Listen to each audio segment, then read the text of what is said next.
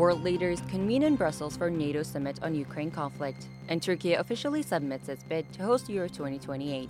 This is TRT World's daily news brief for Thursday, March 24th. NATO chief Jens Stoltenberg has accused Russian President Vladimir Putin of making a big mistake by invading Ukraine. Stoltenberg was speaking in Brussels, where leaders have gathered to discuss overhauling the alliance's eastern defenses. Stoltenberg said the leaders of the US led military alliance would address the need for a reset of our deterrence and defense in the longer term. Earlier in an emotional speech, Ukrainian President Volodymyr Zelensky called on the alliance to provide effective and unrestricted support to Ukraine.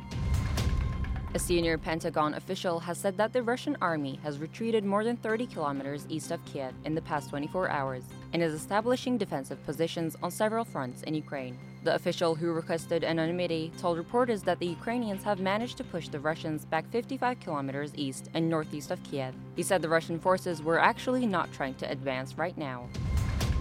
South Korea's military has said North Korea has fired an unidentified projectile. The Yonhap news agency reported that it was a suspected long range ballistic missile, citing Seoul's Joint Chiefs of Staff. South Korea and the United States have recently warned that Pyongyang appears to be preparing to test fire an intercontinental ballistic missile at full range for the first time since 2017.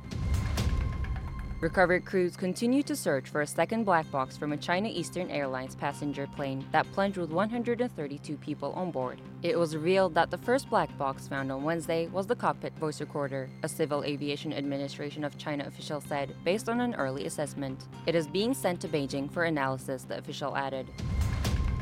And finally, the Turkish Football Federation has submitted its bid to host the 2028 European Football Championship. As of Wednesday, there are now three official candidates to host the 18th edition of the tournament. The UK and the Republic of Ireland have submitted a joint bid, and the Russian Football Federation has registered its interest in hosting the competition in either 2028 or 2032. All Russian clubs and national teams are suspended from both FIFA and UEFA competitions until further notice in response to Russia's war on Ukraine.